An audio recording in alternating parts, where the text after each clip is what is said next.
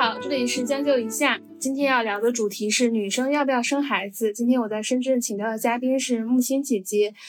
我听说木星姐姐是一个三娃妈妈，而且在金融机构里工作。先请木星姐姐打个招呼吧。Hello，大家好，我是木星姐姐。木星姐姐呢，在小红书、在抖音上都有自己的账号。我是先看到她的个人账号，后面认识她的。能先说一下你的三娃的情况吗？嗯，我有三个孩子，是两个姐姐和一个弟弟，年龄呢是刚好是一个等差数列，十四岁、十岁和六岁。有，我觉得在金融机构工作，然后又有三个娃，你现在还做自媒体，你是怎么做时间和精力管理的？因为其实做账号它本身就是一个业余时间做的事情。我为什么要做这个账号？其实我是有两点考虑。第一点呢，就是我自己的人生，它其实是有一定的代表性的。就比如说，我其实是新中国的第一代的独生子女。然后我自己又有三个小孩，所以对于我而言，这种面临的上有老和下有小的问题，可能就会在所有的家庭中，我会显得特别的尖锐。那我就要倒逼自己，用更合理的财务手段去解决我现在和未来生活中可能会面临的各种问题。我本身其实是有焦虑感的，我一直。就是信奉“人无远虑，必有近忧”，特别是在财务经济方面，我希望早早的把它规划好，然后让自己的人生未来不会面临很多的风险。所以呢，自己呢也是一边思考一边实践，然后也边试错边成长。这跟我的工作和生活可以完全的结合起来。第二呢，就我自己的性格而言，我是一个非常喜欢分享的这样一个个性。那现在刚好又有自媒体的这样一个机会，所以我觉得这可以把我的这个东西结合起来。如果通过我的分享，确实可以帮到一些和我类似的这些女性们，我觉得那这个其实就是我做自媒体的一个驱动力吧。我听完还是觉得太强了，就是怎么能做到工作、事业啊？这个自媒体我们也算副业吧，也算到事业里面，都算两手抓了。很多女生啊，尤其她临近三十岁或者三十五岁的年龄，她会觉得面临的是搞事业还是生孩子、回归家庭。你难道没有过这种困境吗？嗯，我觉得。确实，现在的年轻人就事业跟孩子的这个两难问题是考虑的比较多。在我们那个年代，哈，就我是十几年前结婚的嘛，那个时候我自己感觉，包括我和我身边的人，就结婚生孩子这件事情是一个自然而然发生的事情，并没有针对就是孩子跟事业、家庭之间要做出这样一个抉择有深入的考虑。所以，更多的应该说是一种兵来将挡，水来土掩的这种心态去面对吧。其实哈，就。现在是我已经生了三个孩子，但让我现在回过头来去想这件事情，就是我生孩子，他后不后悔？那我可以说，生孩子是我这辈子人生中最不后悔的一件事情。别管是生一个、两个还是三个，而且不止我，我相信几乎哈所有的妈妈们应该和我都是一样，包括爸爸们吧，跟我都是一样。就是我们人这辈子哈。江旭，你还 比较年轻，也不年轻。然后，嗯，就是不管是你还是我，对于我们人生的漫漫长河，现在其实也才走了可能一小步。但我们人生中难免哈会犯各种各样的错误。比如说，可能上学的时候不好好学习，没有考到一个好的大学，我会很后悔。那可能我做了某个投资，亏了很多钱，失败了，我会后悔。那也可能我找了一个老公，呃，或者是老婆，就是婚姻不幸福，哎，我觉得当年看错人了，会后悔。但是，真的只有生孩子这件事情，是我觉得这辈子唯一不会后悔的事情。不管这个孩子是疾病的还是健康的，是听话的还是调皮的，都不会后悔。但会不会觉得是因为你有一定的金钱基础，遇到的问题还不够多，所以你没有后悔？我觉得跟这个没有关系，就是其实可以去跟身边，就比如说条件相对差一些的妈妈，你如果有机会的话，你可以跟他们去聊一下。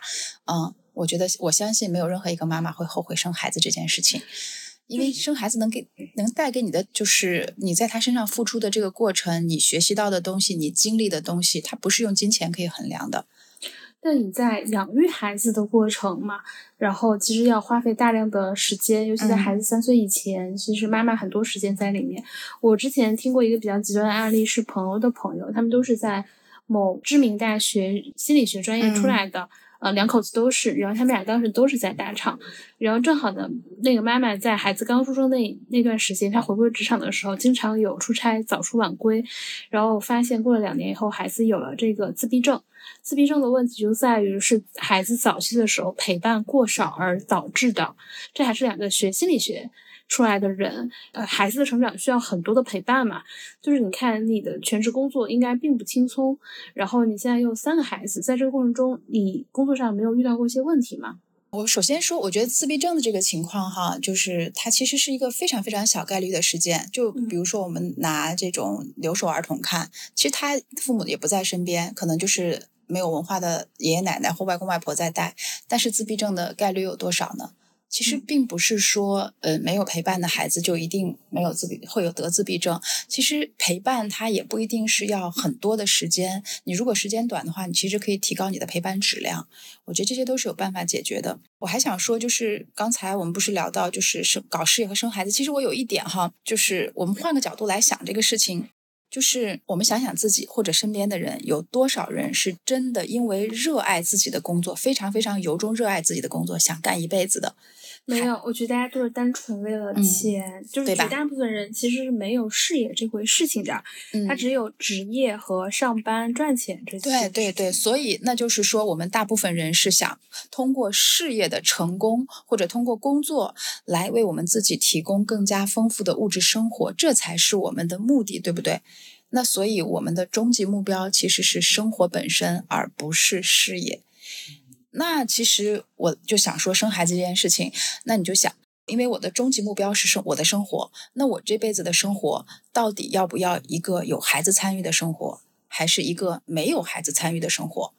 嗯，比如说我的选择，或者说我这代人绝大多数人的选择，那就是说我希望我这辈子的生活是有孩子来参与的，所以我会选择生孩子。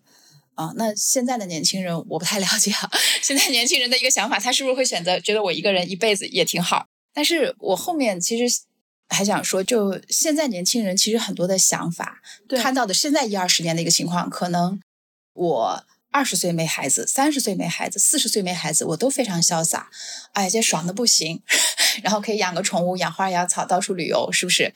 然后尽情拍拖，然后到处玩啊，怎么也潇洒。但是如果到了，就是其实养孩子最主要的阶段是在三四十岁，是你最辛苦的那个阶段。等孩子大了以后。那你会不会羡慕别人就是养了一个出息的孩子？然后当你五六十岁的时候，别人过年过节一家团聚的时候，你五六十岁想到如果你单身的话，你可能面临到的会是说，你的父母已经很年迈了，还需要你照顾，但是你下面又有没有孩子能够帮你？然后你们别说了，这个时候已经想哭了。真的，那个时候就是说，孩子他毕竟是希望嘛。对，那个时候就面临的全都是老人家。我说一个我最近的感受，我现在三十出头是单身嘛，然后我过去一年的工作其实还是有点忙碌的，等于从以前的赛道换到了一个新的赛道，它还是要有学习成本的，业余时间还要录播课，然后我养了两只猫。你就是现在最爽的那个阶段了，最爽的阶段。对，但是我已经觉得非常辛苦了。嗯，就是比如说我要。用我的休息的时间要录播课，可能有的时候我不止在北京，还要去其他城市，我就会觉得有些城市我。再年龄再大一点，如果要走入家庭以后，我肯定不会这么潇洒，说这个周末想去深圳就能来了。那肯定还是有很多考虑。我父母身体至少暂时还是健康的，他不需要我考虑太多。其实我只有这一两年的时间还是比较自由的。然后，呃，毕竟还是大厂，强度还是高的，就是既要录播课，又要大量上班，学习一下新的行业知识。嗯。然后两只猫呢，呃，也会有比如说绝育或者什么其他的这种小的问题，也。也要花时间去照顾，然后让我开始觉得有压力的就是我跟宠物医院的营业时间。比如说，宠物医院是每天早上九点才正式开门，然后我住公司打车最快也要三十到四十分钟。嗯，然后如果我们公司迟到的话，是扣我老板老板的钱。这里有一个知识，就是在职场里面，真正决定去留是你的加二，就是你老板的老板才决定说能不能把你开掉。嗯，如果你迟到次数足够多，HR 就会通知你的老板的老板，就这个月你迟到了几次，没有九点半的时候打卡。嗯。然后我回到家的时间呢，基本上是每天晚上八点到八点半，这是比较早的时间。但这家宠物医院的关门时间是九点，那你就会发现，周末的时候又老出门，嗯。然后而且很多东西是要预约的，你就会发现你跟宠物医院想要达成一个合适的时间，嗯。就是一件很难的事情。我在想，猫跟狗还可以说，你不是需要特别陪伴照顾，我可以提前跟我的医生说好，我说这猫狗放在门口，你帮我处理一下，然后我下班的时间来领。但是如果是一个活生生三岁的孩子，你不能丢到医院，然后跟护士说孩子送过来了，帮我扎完针，然后晚上下班的时候我再来拿一下我的孩子。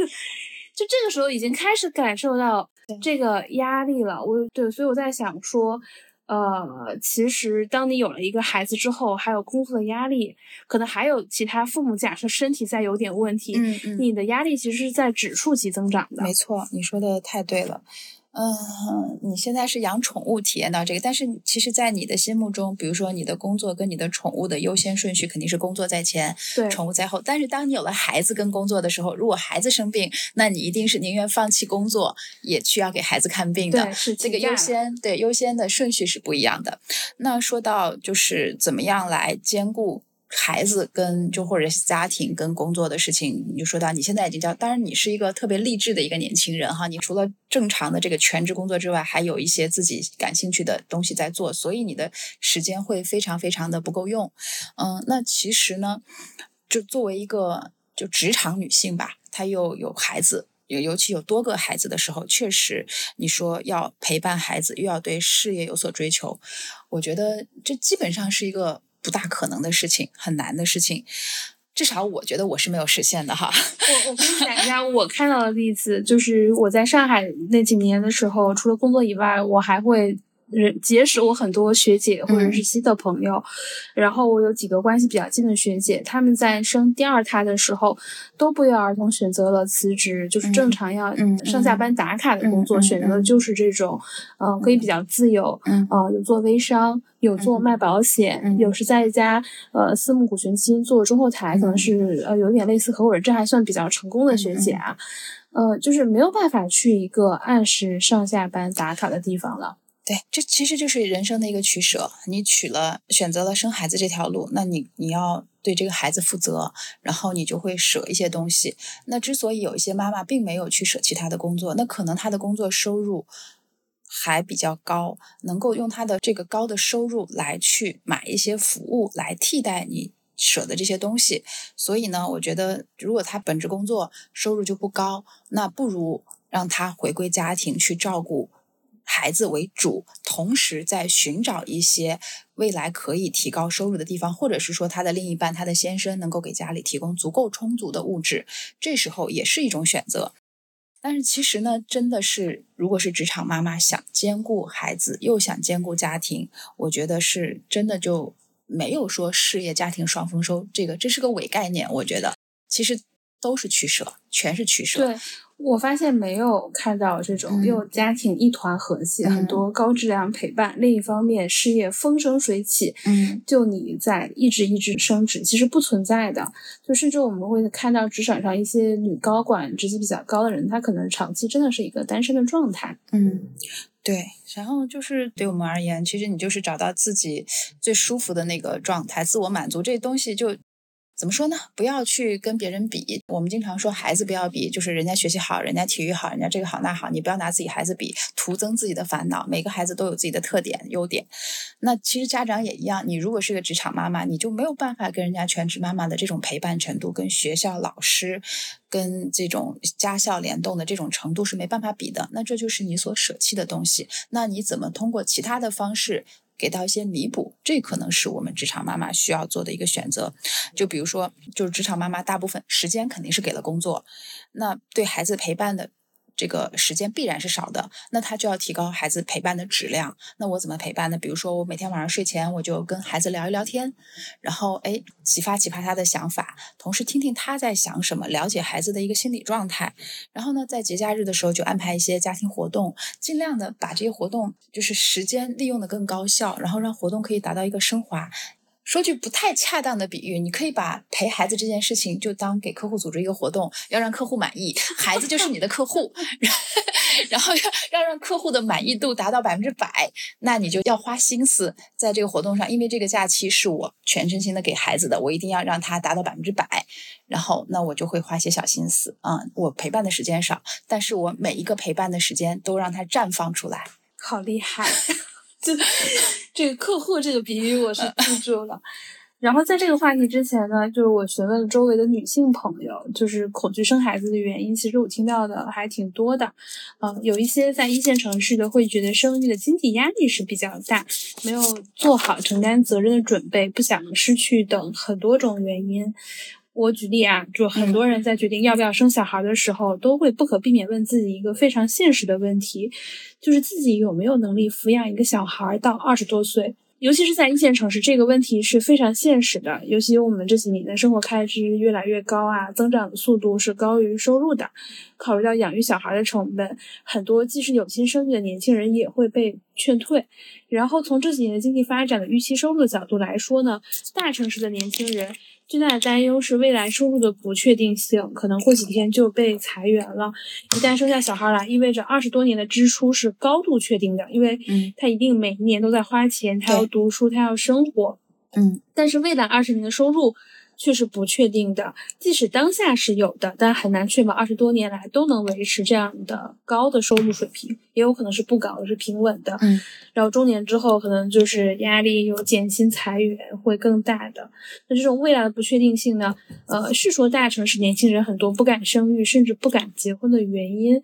然后婚姻现在可能也有一些机会成本，然后婚姻中的爱情问题啊，嗯然后 单身是不是更优的选择呀？嗯就是我觉得有一个很明显的对比，嗯我同一个年龄，嗯结婚有小孩的家庭的年轻人和没有结婚有小孩的人的生活完全是两种生活。比如说，我今天可以去这儿玩，嗯去那儿玩，嗯可以吃这个、嗯吃那个。嗯但是如果是家庭有小孩的话，我的钱其实要计算的非常的精细，嗯对吧？然后。如果对于一些年轻人来说，没有小孩、单身，就一人吃饱全家不愁，嗯即使失业也没有特别多的焦虑。如果结婚生子，就要承担巨大的责任。嗯那我觉得目前姐姐，你从你的角度来看，这个事情要怎么想？我确实也跟现在很多九零后，包括九五后聊过这个事情。我觉得大家现在确实像你说的，就是不愿意生育的一个很大的一个原因，是因为对未来生活的一个不确定性的恐惧。绝大多数的理性人哈，我们说理性人都会选择一个相对六十分的确定性，而不会选择十分到一百分的这样一种不确定性。就比如说，我现在确定每天给你五块钱，这是选择一；选择二是可能你会拿到每天是负的五十块钱跟正的一百块钱，你会要哪一个？你可能会要那个稳定的每天的一百。我给你抛硬币嘛，你你今天抛这个，明天可能是负的五十块钱，也可能是正的一百块钱，你要哪个？可能大多数人都会选择那个，我只要每天五块钱，这就是相对确定性的选择。那这个时代养孩子，如果我们从经济学的角度上看这个投入产出比哈，真的非常非常的不高。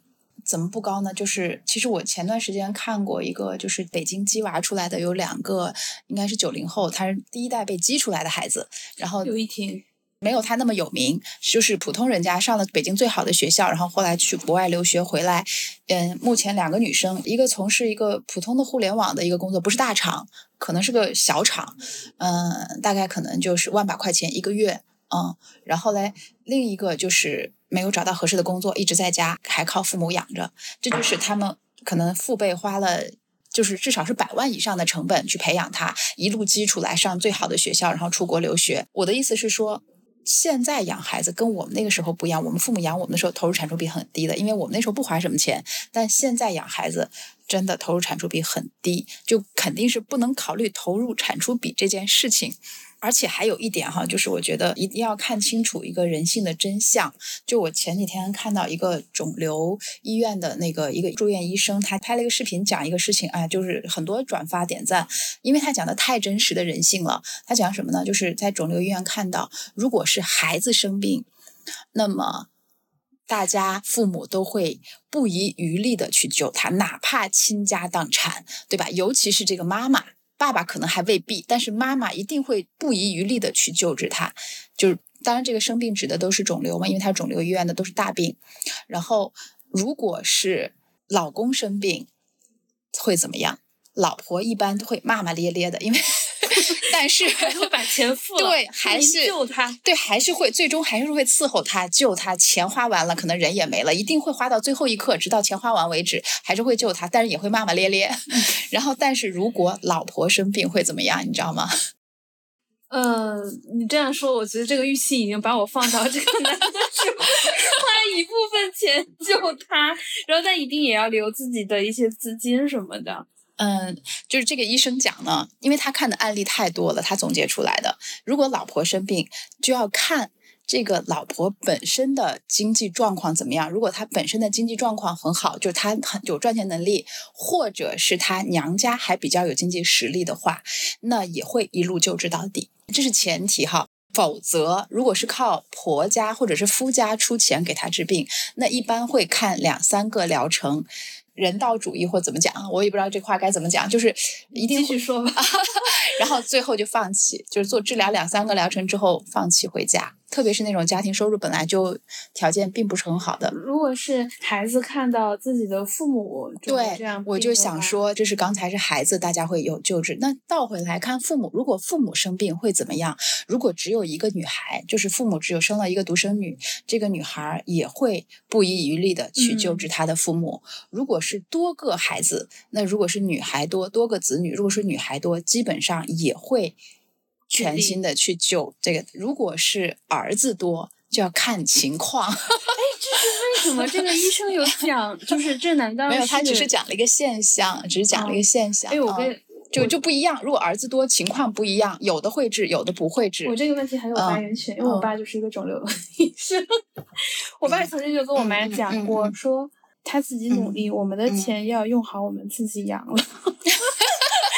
管不了他那么多的 事情，我爸可能是看了种种案例之后，对对对，所以我我其实想这个事情是想到说养孩子这件事情上，不光是从经济的角度上，它可能很大程度上是没有性价比的一件事情，从情感的角度上也不要要求太多，就是说看清人性，人呢他一定是。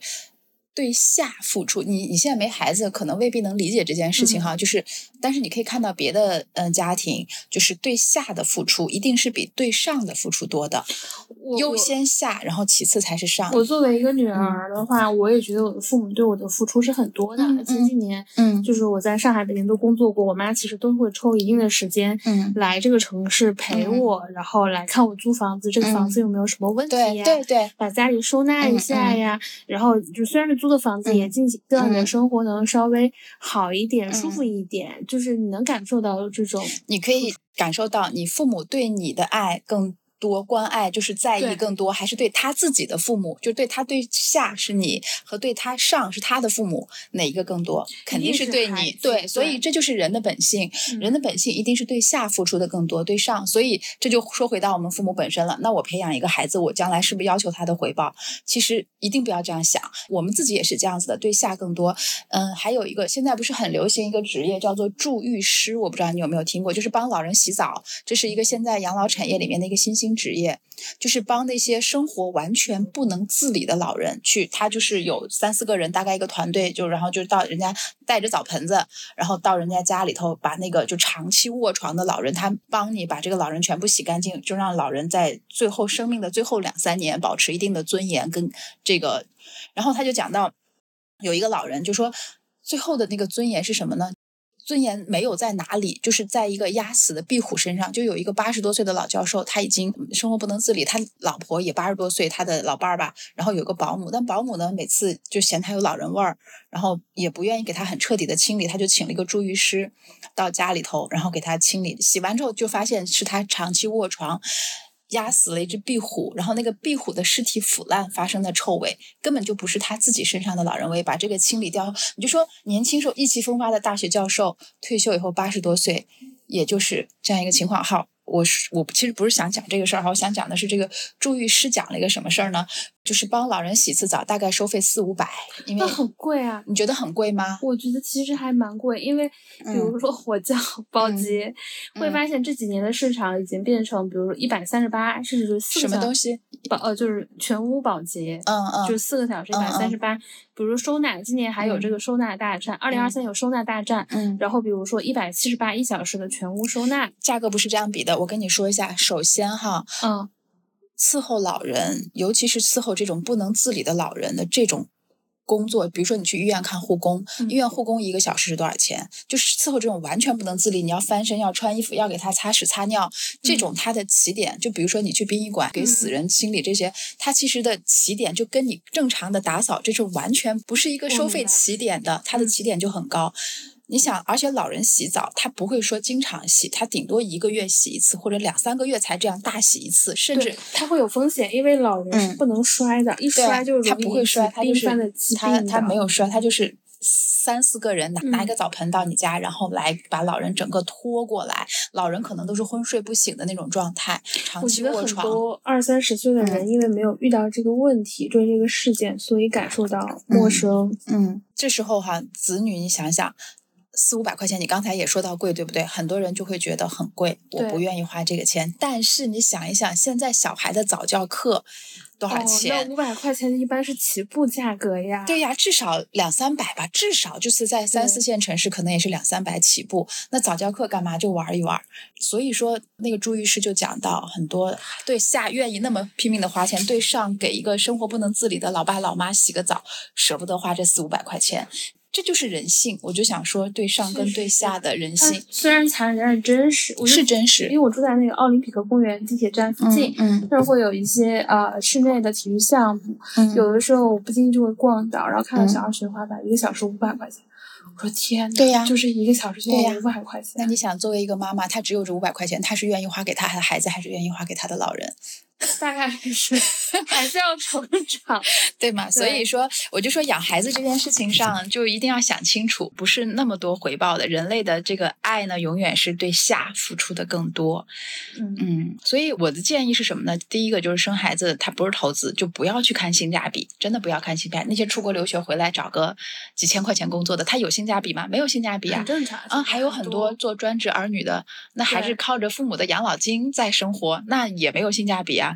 然后，如果我们去非要看这个投入产出比怎么办？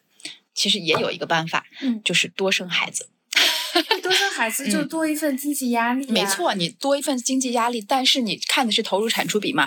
只要养出一个优秀的孩子，你可能就收回成本了。你懂吗？就是说你残忍对对，你非要从经济学的角度上去想这个事情，就说嗯。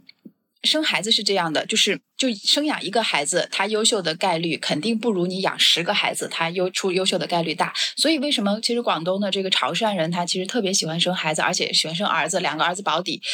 潮汕人的家族意识是特别强的，因为我们在广东接触的特别多嘛。对，因为东北我们是最早执行这个独生子独生子啊，对，所以我们那边其实一个孩子的比较比较多。像广东，就我身边包括很多朋友，就是其实他们父母生养他们的时候是很简单的，只是管吃饭穿衣，在学习上也不重视。但是你因为孩子多了，嗯，那他家里头就会形成这种竞争啊，或者协作这种关系就出来了。其实他在他的家庭里就已经是有一个。社会的雏形，哎，你就给我讲讲，因为我作为一个独生子女，其实我周围没有习惯有很多兄弟姐妹，尤其你可能只有一些表亲或者是堂亲，其实你没有跟你一样血脉非常紧密，而且长期相处嘛。嗯，两个孩子他往往就会形成竞争关系，就是他会作为一个三个孩子的妈妈，对三个孩子会有会出现就会出现小的团体，就是某一次可能这两个孩子来针对这个孩子，下一次又是这两个结合起来去针对这个，他就有一个又更多一个层次，就是他原来是一个对立。合作现在就会又产生协作和对抗，就是它会产生这种事情。就是你有观察到你的孩子有会有会有他人就是你想我们在单位里头也会有这样，你跟谁关系好，有时候利益团体会有这样子的。其实多有兄弟姐妹的人，其实更早适应了职场。没错，更早适应了社会啊，其实是这样子的。然后呢，嗯，我想说，你生了呃，两个、三个孩子，那只要有一个孩子出息，不管差的孩子，差的孩子我们不管，就是没出息的孩子不要紧，嗯，然后只要有一个有出息的孩子，那这个家庭就整个都被带起来了，所以你这时候的投入产出比就会高了。就是非要从这个角度上去说，但是其实哈，作为一个真的妈妈，我不想去算生孩子这个账。其实我相信大部分人其实，在生那一刻是没有算没有不会算不会算这个账。就是我觉得，就生孩子这个过程呢，就是人生的一个经历，它很微妙，就是你。会有一个属于你的基因这样子延续下去，而且呢，它可能是世世代代的。你生的孩子，他再生、再生、再生，你就很奇妙。然后呢，那孩子他又是一个独立的个体。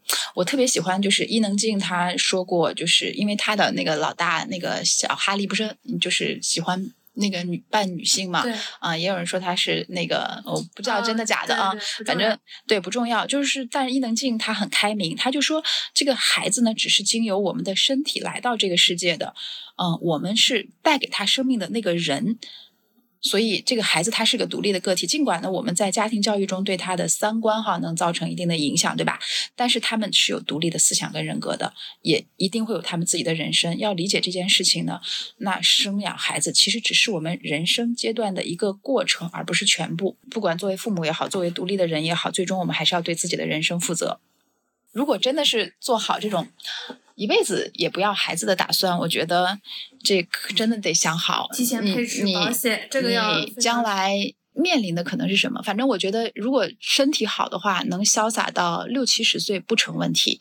但是真的到八十岁以后，觉得很简单吧？就比如说七八十岁的人，他对很多新的东西，比如说智能手机，嗯，他可能也不太会用。如果他没有子女教他的话，那他是不是处处都得求人？对，而且你随着年龄的增大，你的脑子会越来越跟不上。不需要七八十岁，就我爸妈这个年龄，对，智能手机有很多地方他们就已经不会用了。对呀，所以你这个时候就是，如果你没有子女，没有孙辈，你将来可能就。真的老了之后，就不断的求人、求人、求人。然后，如果你还有钱，你可能被 骗。我觉得这个时候，对对，被骗是更对对对，还可能会有人惦记你的你的这些东西啊。对对对，所以我觉得从这个角度上，就是现在年轻人之所以不愿意生孩子，可能没有想那么远，更多的是想一二十年。我看到四五十岁都挺潇洒的，都没问题。我我看到的，其实，在六十岁之前没有孩子的人生都可以很潇洒。嗯嗯。其实网上还是有很多就是讨论恐婚恐育的，但是我发现我真实的生活中，我要一直保持单身，或者是，呃，我觉得丁克他是另外的一个话题啊，就是恐不婚不育这样的人是非常少数的。嗯嗯，就是就是这里面可能会有一些我的猜测啊，嗯嗯，就是有一些其实在早期的感情当中可能会有过一些挫折，对，还有一种可能是。就是原生家庭里面可能会有过一些问题，嗯嗯，这个问题。然后第三是可能是呃，可能是要求比较高，或者说一直都没有碰到合适的人，是要求比较小。对，这就是说到就是不生孩子的原因，就可能很多是没有，并没有找到能生孩子的那个人。嗯啊，并不是说我真的想丁克，真的想丁克的人其实并不是多数，对吧？对，这两年我发现我周围有一些人其实。比较早的结婚了，但一直没有生。嗯，我觉得在三十二岁之前，他就享受二十世纪。嗯，后来发现不是的，其实这几年有很多年轻人备孕都已经很成问题了。嗯嗯，他可能是工作时间比较长，或者说还是自己的体质上的问题，就导致其实一直没有怀上，就是或者要调理身体要很久。我其实并不是很了解哈，就是至少在我们那个年代，好像觉得就生孩子的这个身体条件没觉得会是，就是只要想生，绝大部分人都 OK。的，但是现在我我也感受到身边年轻人跟我聊的时候，确实是这么一个情况，就是嗯，首先怀上就还挺不容易的。对，我以前没有注意到这个问题，直到有三个女性朋友都跟我就是很熟了，或者说无意间聊到这个问题，我才知道他们有过这样的痛苦。那如果是这样的话，其实我觉得这可能跟生活环境、呃饮食，最主要是工作压力，可能都息息相关。那其实如果是这样子的话，真的如果要孩子的话，还是早点要好。因为女性其实黄金的生育年龄可能也就十年，黄金的就能生孩子可能也就二十多年吧。然后黄金的就那十年，二十五到三十五岁吧，可能就那十年。我还发现，就是其实真正说不结婚什么之类的，很多人只是我们比如说随意的聊天，他可能说一说。呃，但是发现没没过几年，这个人也结婚了，也大有也大有人在。嗯嗯，很多其实是比较年轻的人，就是尤其是工作五年以内，嗯，他有很强烈的表达过这个观点。嗯，也可能因为这几年我一直生活在一线城市，嗯嗯，其实会有这样的生活表达。我自己回头看很多留在家乡的同学，其实基本上已经已婚已育的居多了。嗯嗯，呃，我觉得好多人就是阶段性会有这种。社会思潮也好，或者说一些出版物也好，它会有一些想法上的变化。嗯，但我觉得现实生活中，呃，真正的不婚不育的人还是非常少的。嗯，但我觉得啊，这个选择是没有对错之分的。对，对，就是是每个人的选择而已。是的。那我其实现在木心姐是一个三娃的妈妈，我想还是请你讲一下，说生孩子的利与弊，这个是挺有意思的一个话题哈。我也确实还是做过一些思考的。先说弊端，大家其实都知道的一个就是，你生孩子或者是多生孩子，一定是开销是要明显增加的，比你单身的时候。到底一加一是等于二吗？就比如说我生两个孩子是要出双倍的钱吗？其实钱上真的没有达到一加一等于二。有很多时候，比如说我同样上一个兴趣班，我接送的过程中，我其实只出了一份的钱，只是学费可能出了两份在很多事情上也是这样，我出去吃个饭，带两个孩子吃饭，一个孩子花五十块钱，两个孩子未必花一百，可能是七十，对不对？嗯，大概是这样一个情况。但是哈，当你有孩子以后，你就会发现，尤其像我这种孩子多的，你就会发现。本来你孩子一年过一次生日，然后现在你一年有三个孩子，你就好像没过几个月你就过一次生日，然后然后来一个流感，没过几天你就要跑一趟医院，然后这个一次性三个孩子都跑去医院。对对对，他如果他如果能一次性都生病，那还好；如果是今儿这这个礼拜是他，下礼拜是他，那基本上就是你跑医院的成本就就变得很高，所以费用真的是一个很大的一个问题，确实是现在。养孩子的成本，如果你想养得好，你又想追求一些东西的话，那确实是很高。然后第二个就是时间的精力，嗯，你本来一个人的时候可以很潇洒，像你现在的状态，对吧？还可以养猫。像我现在呢，我敢养宠物吗？根本不敢养。哎，不不，也不，你们小孩不会说，哦，妈妈，我特别想要一只小狗，然后一只小猫。对，这是这是你现在的想法哈，嗯。可能一个孩子我觉得还做得到，但是当多个孩子的时候，你的工作又很忙碌，你就想尽量能够不花时间精力的东西，就是我就把它砍掉。就比如说养宠物这件事情，对我来说就是又多一份耗费精力的事情，我就不选择它。对，很多人说，哎，养猫很简单呀，你只需要给它投喂猫粮、铲猫，不是那么简单吧？尽管我没养过。对，我觉得。其实我会每天清理，嗯，然后每天要换水，然后每天要猫粮。虽然我也有什么自动就喂粮机，但那个是一般是备用，你还是会的。如果你的工作强度又非常饱和的话，你至少每天还是要花上。各三十分钟，早上跟晚上的时间来处理这件事情，然后你要出于自己内心的这种人性，你觉得还是稍微要陪伴宠物一段时间，对，这也是一个时间消费。是啊，宠物对我来说就是奢侈品了，所以是我不配消费的吧？应该这么讲。狗的话，你要早上跟晚上要出去遛一 次。对对对对，完全不想。哎，这三个孩子怎么时间管理啊？我想想都觉得有点。因为三个孩子年龄是有梯队的嘛，比如说像我现在老大，其实已经不用怎么管。了，其实孩子最重要的是在他幼儿园、小学这个阶段，嗯，其实可能是你需要花心思陪伴比较多的。到了上初中阶段，其实他已经你想管也管不了了，他已经有自主意识了，甚至到不用到初中，到了三年级以后，他就很有自主意识了。那我还有一个问题啊，比如说老大会带老二、老三吗？会承担起就是像家长一样的这种类似的责任吗？嗯，如果家长不在的时候，老大会主动承担；但如果你家长过多的干涉，其实就是一个退一个进的问题。我们父辈小时候很多姐妹，那就是就哥哥姐姐真的带起来的。就我们现在而言，其实家长承担的更多，那孩子自然承担的就少了。那我觉得我无法想象，假设你今天算这种机构下班早，我们五点下班，六点到家，他们三个孩子在家吃晚饭吗？是啊，是啊，嗯啊，那你们可能会有阿姨，对呃，有阿姨有阿姨嗯这还算花用服钱买 服务，对呀对呀解决了一部分必须要这样子。好，那我们六点半到七点之间，大概嗯这个时间开始吃饭，嗯三个孩子，那这里面肯定有孩子需要辅导作业或者家长完成作业，现在学校还蛮流行这个，你怎么分配你晚上这个时间？我其实是比较粗的看一下，老大是完全不用管了啊、嗯就除非学校老师就是群里头有通知什么东西，然后老二、老三呢，他他们很明确的自己知道回来该干什么，你给他养成一个好的习惯，让他知道回来要写作业，然后作业完成到什么程度。最主要最主要的是，作为妈妈，你不要太在意成绩。如果你很就是你会把自己逼到一个绝境，就是孩子嘛。他玩儿是天性，就是你如果非要让他成为最 top 的，如果我一开始就认为我孩子大概率就是一个普通人，那其实我的心态很好，他作业完成了，OK，他开开心心的，OK，我有我作为嗯一个孩子的角度来问啊，你作为家长，什么时候你开始认为你的孩子是一个普通人？从几岁的时候就可以看出来？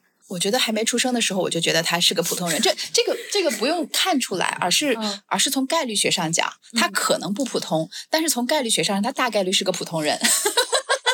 就是因为不普通的人毕竟是少数，普通人毕竟是绝大多数。那从嗯概率学上，他大概率就是个普通人。那我就把他当是个普通人去看待，不要对他有过高的奢望跟要求。但是你看，其实有很多家长还是会给孩子报很多辅导班。嗯嗯我曾经几年前吧，我有个学姐的孩子，我知道他家孩子周一嗯晚上要学小提琴，嗯周二晚上嗯嗯补数学，周三晚上语文，反正我就嗯听下来，就是一周至少要上五堂这样的各种课。对我当时听完说，这得多少钱？一听就不嗯不，便这宜。这个这个我特别理解，因为我也是这样走过来的。我不嗯。是说我有很也其实也犯过很多错在养育孩子上面，比如说老大的时候，我也是曾经是这样，就是觉得你觉得你的孩子一定可以出来，或者怎么怎么样，一定是最优，特别是在那些机构再加一些，哎呀这些你给你自己心里头有点飘，然后你就会选择给孩子报这样那样的班儿，但实际上这这里面有一个问题，嗯，就是把孩子搞得很疲惫，孩子完全没有放空的时间。我现在就不会，我不会报那么多班，除非他们自己喜欢，真的是喜欢的东西，或者是他真的太短板了，必须去补的。比如说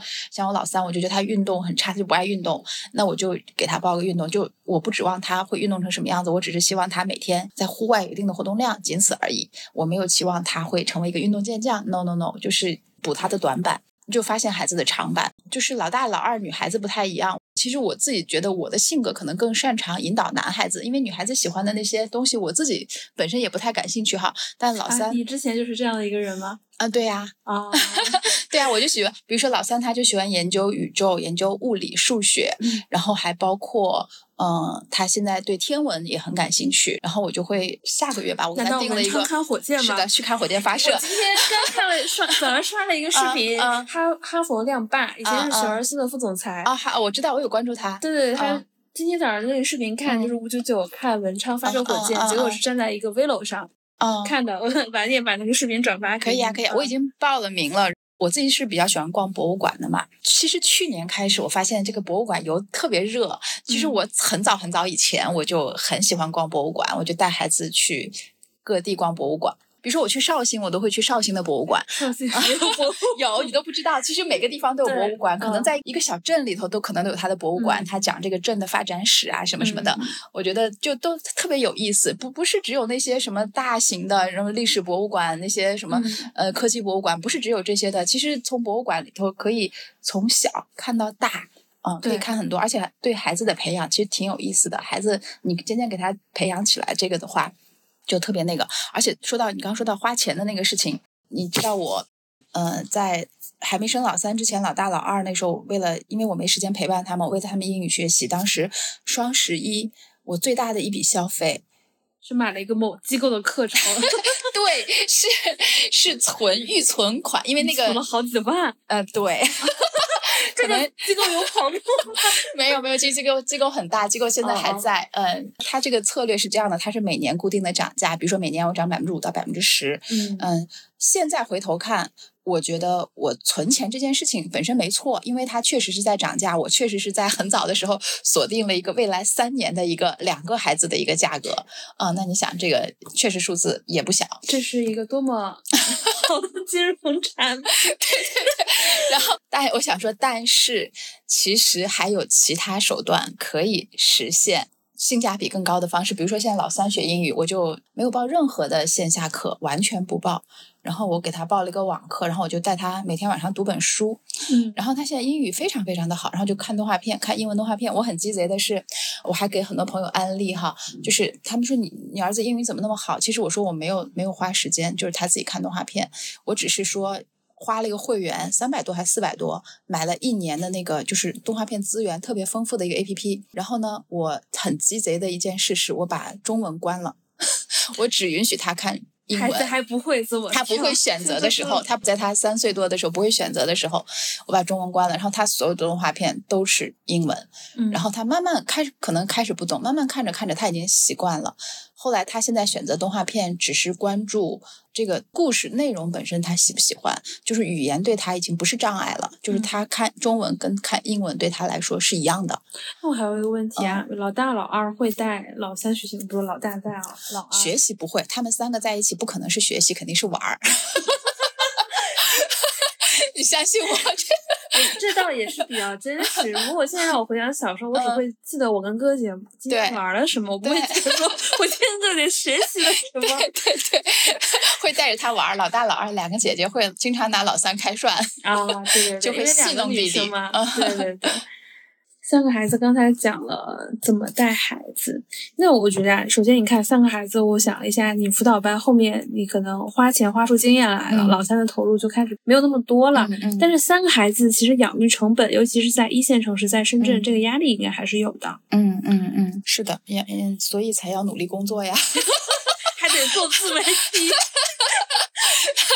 对，所以努力工作就变得特别重要啊！刚才还没讲完，因为刚才讲的是 B 对吧？利还没讲啊，B 讲完了吗？B 讲完了两条嘛，一个是呃费用，一个是精力。其实这个两个，但是精力呢，其实其实养孩子这个哈，真的是最耗精力的，也就是到孩子可能。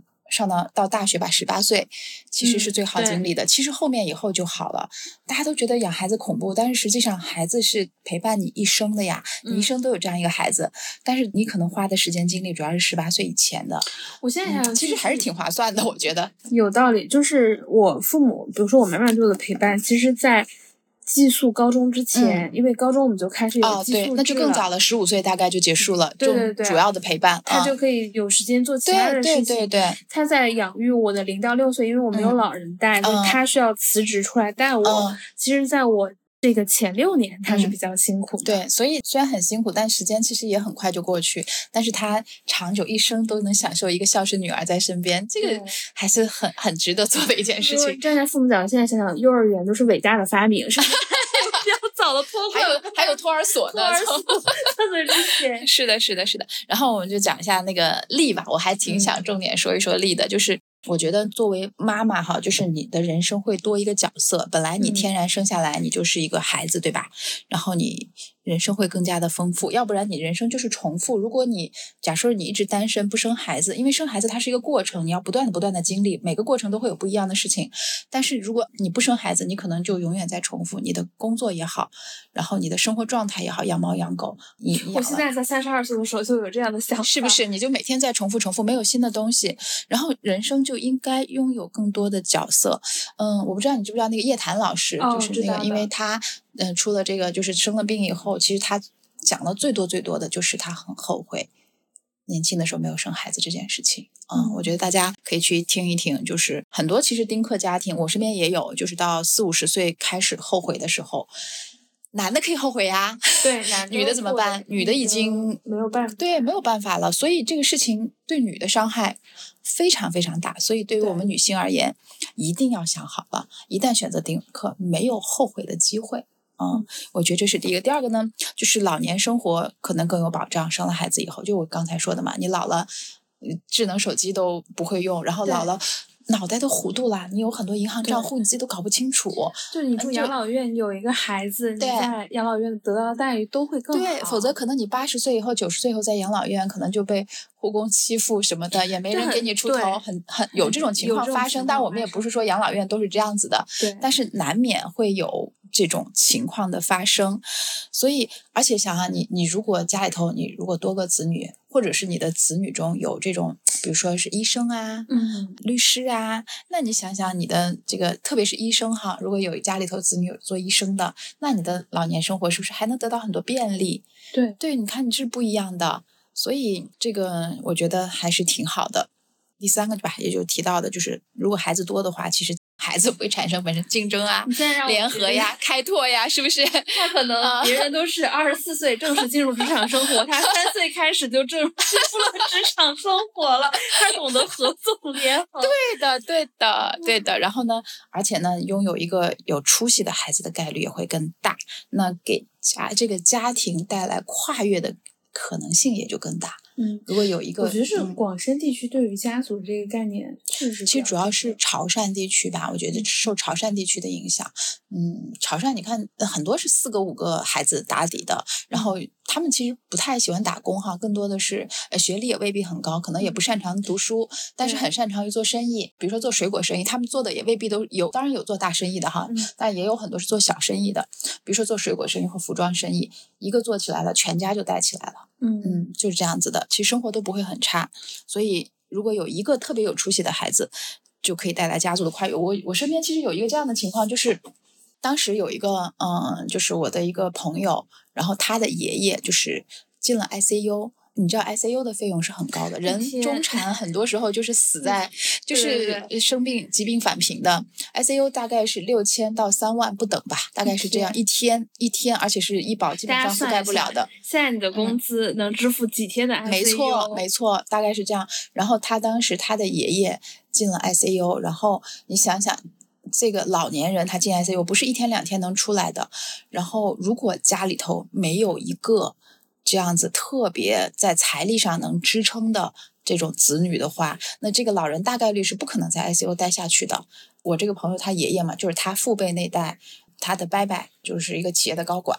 就是财力非常的雄厚，嗯，然后就是他出钱，其他兄弟姐妹出力，力对，嗯然后让老爷子在 ICU 里面住了两个月，住了两个月，出来以后，老爷子其实身体已经很差了，但是后来恢复的还可以，后来又多活了大概五六年，就嗯。等于帮老爷子多买了五六年的命。我还以为说算是每家出点钱凑一下一个人我是我是说，就是生孩子多有一个出息了，其实全家就好了，而且因为他这个伯伯是他们家最出息的一个孩子，嗯。他们因为他们是农村出身的，然后嗯，这个伯伯出来以后，把不但把他们这个家族的很多人都就是工作能安排的很好，然后还能够把他们村子里的那些远房亲戚，甚至都能稍微照顾一下。嗯，所以这个就是这是真的光宗耀祖。对对对对，他生的多嘛，嗯嗯，他从小就竞争嘛，他这个孩子就知道我不学习可能没出路，但是这个确实是在那个年代哈，也赶上了这这个就是时代的哎时代的红利也吃到了。然后就是生孩子，其实如果对女性而言呢，它其实对身体的好处呢，它是长期的，坏处是短期的。就很多人说，哎呀，我怀孕身体会走形啊，嗯然后嗯，呃哺乳期也会有很多问题。但是其实，比如说哺乳可能会很大程度上减少我们患乳腺癌的，就你嗯更畅通嘛，就乳腺癌的这个就是得病的概率就会减少，然后雌激素的水平呢也会相对正常一些，然后也可以避免一些妇科病啊，像子宫什么内膜异位啊这些，还能预防一些比如说恶性肿瘤、子宫癌、什么卵巢癌、什么乳腺癌这些，可一定程度上啊，也不是说绝大，但是我觉得它对身体的好处一定是长期的，所以从这个角度上，我觉得就是这对生孩子好处吧，我觉得嗯还是蛮多的。哎，那你觉得生孩子既然有利弊，这个弊是不是可以解决掉的？其实是有办法的，比如说。弊是两个方面嘛，一个是那个就是财务方面的，一个是精力方面的。那财务方面，我们就说可以，其实合理的安排教育支出，不是贵的才是好的。因为我为什么比较有发言权？因为我其实是有三个 对，我是试错过的。然后嗯就是花钱不一定就是最好的，啊、嗯你一定有最简单。你看我现在老三，其实花钱最少，但是效果反而是、可能就是比如说在英语学习这个这件事情上是效果最好，花钱最少，性价比最高的事情，一定有办法去解决。而且现在跟时代也不同了，现在其实有更多远程的东西，对吧？然后有更多嗯，好的教育资源，嗯，哪怕就是普通人都能够享受得到，不再像以前了，你好的老师只有极个别的人能享受到。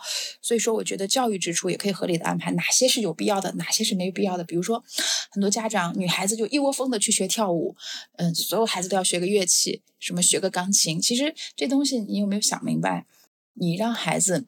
学这个东西你是想干嘛？真的是培养他一个兴趣嘛？最后都是逼着孩子考级，然后考完级之后考到顶了，考到十级八级以后也不知道干嘛。上中学以后就没时间学，然后就放弃。身边招了很多年轻人，他。小时候都，比如说在小学前就拿了很多证书，然后现在再也没有从事过弹钢琴，也没弹过，拉二胡也再没拉过，不知道干嘛。这对，我记得我的小时候就流行学钢琴、小提琴，然后东北可能还流行手风琴这三个，我周围学的比例真的非常的高。我觉得只有。一个人吧，当时我同学同班有一个女生是北大当年唯一的小提琴特招生，嗯嗯，但这个代价是这个家庭本身家庭就很好，能够花得起每个月去北京学一次琴的这样的成本，而且持续很多年，用的琴也是三十万以上的小提琴，那我觉得这不是一般的竞争了。我有个表姐，她小孩就是因为我表姐跟表姐夫都是音乐专业的，我表姐夫他是小提琴的一个首席，然后我表姐是音钢琴老师，他的小孩就学钢琴。然后每天六小时练琴，雷打不动。每天，然后他上学，从小上学只能上半天学，他只有一年。从小上从小就是他现在初中嘛，他小学的时候只上半天学，因为每天要练六个小时琴。如果上全天学，他下午不上课，跟学校请假，他上了一个很普通的学校，就为了考中央音乐学院附小。然后就这弹的，我觉得弹的已经很好很好了。对。然后第一次考没考上。然后第二次考试考进去了，然后基本上就现在上附中嘛，基本上肯定能上一个专业学院，我觉得肯定是没什么问题。这投入好高，投入好大，而且这六个小时得全程陪伴。我觉得最大的问题在哪？时间哈，可能还就是一方面，更重要的是你学到那个程度，你要请的老师，可能他的价格根本不是一个普通家庭能承受的。这个老师可能上一节课得好几千块钱。后来他身边有的孩子甚至去到德国去学习，就是父母放弃。国内的工作陪着去，因为德国请一个老师可能只要一两千人民币，但是在国内请这样可能要七八千人民币。我我就我这里产生了一个疑问啊，就是因为他们发现孩子有这种天赋，大部分哈不说绝对，就是音乐能够走出来的，家里头应该都有这个，就是父母就本身是从事相关工作的，我觉得能能够去 push 他，或者有也有一些基因的因素在，就是普通人家的孩子学这个东西，我觉得。投入产出比非常非常的低，完全是个人想法哈，就是不如去学个打羽毛球啊、游泳啊，就是强身健体去更好，也没有压力。我爸爸妈妈从小就没有逼迫我学习，他说很早看出你没有这方面任何天赋。对，所以所以我觉得教育支出也不是越贵越好的。然后就是有孩子以后，你就一定要有一个底线思维，就是家庭的风险会上升。就比如说我刚才说了三个孩子，那。其实生病的概率就会比别人高三倍，然后你遇到任何孩子有问题的事情都会高三倍。那这个风险是不是我能承担的？我承担不了，那我就要借助一些，比如说财务的手段，保险上杠杆，用保险的手段来帮我兜底，帮我的财务兜底。我觉得这个是每一个有孩子的家庭一定要去考虑的事情。这一点上，我因为我本身从事的相关工作嘛，嗯嗯，所以我其实是做了很多安排。然后就是。孩子呢，他是希望哈，就是你花出去的钱，也可能是一笔投资回报还不错的投资。就是他，他总之是希望，就是你花出去的钱可能收不回来，也可能就是会给你带来很大的回报。他是希望，但是跟养老就差异很大。养老就是你看老人，你花再多钱，他都不会越来越好，他只会每况愈下。对，所以这个钱花在孩子身上，你仍然是。能看到一些希望的，嗯，还有就是你一旦有孩子之后，你就很难做到月光了。就是你会把家庭的现金流安排好，一定要家庭有一些备用金，然后会让你的有孩子以后，你会发现你的财务这个意识会更加的成熟。比如说，咱俩都是同龄人，收入也差不多，或者我有孩子，那我的在这方面的我就会刻意的去学习，或者说我会建立一些意识，那我就会比别人同更成熟。这时候咱俩收入同等，未必我有孩子，我花了钱更多，我的积蓄就会比你少，不一定的，因为我的财务观念更成熟了，反而。我就不会大手大脚的花钱了，我会凡事有安排。可能我的积蓄比那个没孩子的人可能还多，有可能会是这种情况。我觉得是我周围有看到这样的嗯嗯情况。对，这是财务方面。另外精力方面呢，其实人的精力是有天花板的哈。一个孩子的精力呢，可以分给两个，也可以分给三个。其实它是没有说成倍增加我们的精力，你的精力不可能凭空变出来嘛。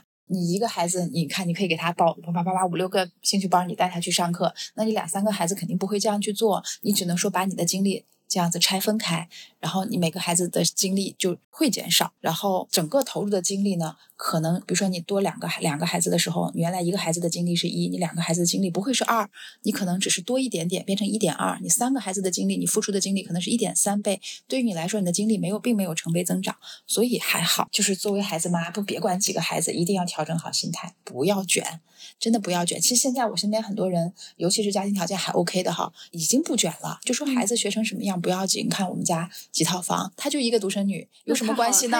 可以收租呀。对呀，有什么关系呢？他就是说找一个普通的工作，上一个普通的大学，然后又有什么关系呢？他有这几套房，在一线城市不愁房子住吧？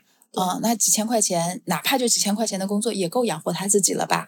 所以说，干嘛要卷呢？干嘛要把自己搞这么累呢？我觉得就是承认自己孩子终究是个普通人，就是不要把自己逼到绝境。我这里有一个问题啊，有没有家长会发现自己的孩子是个天才？你周围有遇到过这样？每个家长都会觉得自己孩子是天才。你 又一方面又说普通人，一方面说 人都是这样，孩子是自己的好，老婆是别人的好，你都会觉得自己孩子很好，都想帮他一把，推他一把。但是实际上，咱们清醒一点。绝大部分的孩子就是普通人，但也不排除有的孩子确实不普通，比如说智商不普通、情商不普通，或者某些才艺方面他有不普通的。这些孩子他会很早的时候就会显现出来，真的会显现出来。这个时候你刻意去培养是有价值的，但是绝大部分的孩子真的就是很普通、很普通。我有一个问题啊。从几岁的时候能看出这个孩子的不同？我要问一下有经验的人。我觉得，嗯，可能从两三岁、三四岁的时候就陆续能看出来这些孩子。你可以给孩子试嘛，就是你什么都。给他去尝试，然后呃，不是说要报班去尝试哈，你就是给他体验。比如说你带他唱歌，然后你会发现他喜欢唱歌吗？他会经常跑调吗？如果你觉得他就压根五音不全，那他就没有这方面的天赋嘛。然后你跟他聊聊，哎，这几个小朋友算算算数。如果他在三四岁的时候，你就发现他的数字功底很强。比如说，我就发现我儿子，哎，他对数字很敏感，因为他在四岁的时候，他能够口算就会乘法了，而且没有人教，自己算。然后你说是。个位数乘个位数还 OK，乘法口诀表，但是他也没学过乘法口诀表哈。嗯，就有一天，我爸当时脑子糊涂了，然后就说给他出道题，就给他出了一个十一乘十一，他很快就算出来是一百二十一。我都没这么快算出 来。对他很快就算出来，然后我就惊呆了，因为我不知道他自己学到这个程度。然后我觉得，哎，那这个孩子他如果这方面感兴趣，我就刻意的去，有时候聊天的时候就跟他聊聊这个东西啊，也跟他开发一下他的数学思维啊，这是可以慢慢发现的。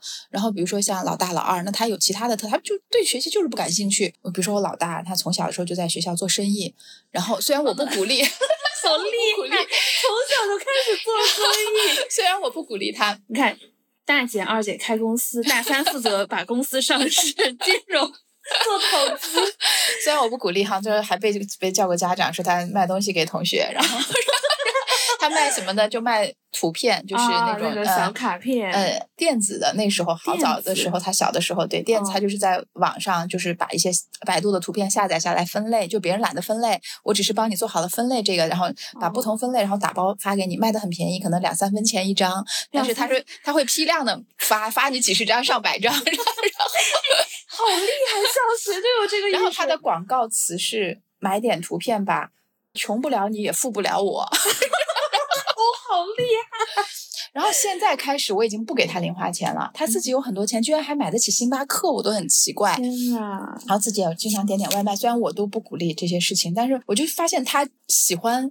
搞这些东西的这根弦儿，信息差，对他的学习不行，但是他自己做抖音有四千多粉丝，而且他是他手机是被我收的状态，我基本上不给他手机，他就是处于在夹缝中生存状态，然后居然还有自己的粉丝群，我然后他有可能做起来比你成功，现在已经有这个已趋势了已经比。我成功了，已经比我成功了。对，所以他的零花钱就是什么一些收卡卖卡呀，还有一些代言什么拆箱视频，可能有一些几十块、几十块的这种收入，可能也确实还是有些收他。现在是初中，初二啊，但是我觉得要注意安全嗯这个问题这还是很重要的。其实我都是不鼓励的，我这些电子设备我都是严格管理的，我其嗯实一点都不想让他现阶段做这个事情。我觉得要珍惜他的天赋，但是现在的互联网就 MCN 什么各种各样的这种太危险了，对对对对一个未成年人是没有这个判断能力的现在根。本不能把这个当个真的事来做，我只是说对。对对孩子呢，他可能这方面不行，他可能那方面的 sense 他就出来了。嗯。嗯，就就每个孩子是不一样的。老二相对于是一个中规中矩的，他更多的会模仿姐姐，啊、哦，对，因为又是女生，比对稍微大对对对，一点的姐但是老，二做事呢，就比老大更踏实认真，嗯，嗯，老大就有点慌慌的那种，对对对对对，管理还不能有一种管理手段，对于三个孩嗯子，放开个性，对对对，对嗯。那你不会就是你看你的孩子性格如此各异，兴趣点也非常的不同，嗯那你的精力要投入更多吗？其实我还是偏一个比较放养的状态，我更多的是引导，我就嗯很少干涉，应该这样说，更多是引导，给他们一条很宽阔的一个选择空间。你可以在嗯这个范围内，只要我会有一一个边界嘛，就比如说你不能违背道德，不能欺骗，不能撒谎，然后嗯对不能偷盗抢，这些这些这些是最起码的边界。有边界感了以后，你在这个呃边界感之内，就是做做一些事情，我都是 OK 的啊。嗯但我对学习上其实并没有那么，我觉得现嗯在北方可能是一个更重视教育、学历，嗯还有这种是否体制内的。呃，但我其实这几年在南方也生活过一段时间嘛。其实学习它是一个最简单、最方便啊、嗯的这样生存途径，当然也有其他途径。如果能学习很好，你可能有一个更多的选择权，就是你可以既选择没错，啊、也可以选择什么。就学习是一个普通人大多数人会选择的一条路，而且它也相对于是最简单的一条路径。如果你不是学习的话，你可能会面临的困难要更会更多。但学历基本上是你的生活的下限，对，但不是上限。呃，我现在回头看我们大学同学，就是因为我们学金融的嘛，都嗯不会很差，至少。嗯，嗯不会很差，只要你有了大学学历，基本不会很差。嗯，然后你好不好，那就可能不是完全是学习能够决定的了，那就还有很多其他因素，运气可能也占了很大的比例。对，我觉得运气说起来很帅，但是其实每个时代都有每个时代不同的发展机会，每个人能抓住的东西是不一样的。也可能这一轮你遇不到，下一轮你就遇到，也抓住了。对，确实是。那我觉得最后让木心姐姐作为一个过来人，给一下年轻人生孩子的建议吧。人家说生老病死这是嗯人生的大事，其他都不算。那么生孩子绝对算是一件人生的大事。生孩子生不生的这个决定，谁都不能替我们来做，必须是自己去做这个决定。无论最终你的决定是生或者不生，都有一点很重要，就这个选择千万不要后悔。对于女性而言，可能连后悔的机会都没有。对，嗯，毕竟呢，我们女性的生育年龄就那么二十年，没孩子呢也没关系，咱就过好自己的人生。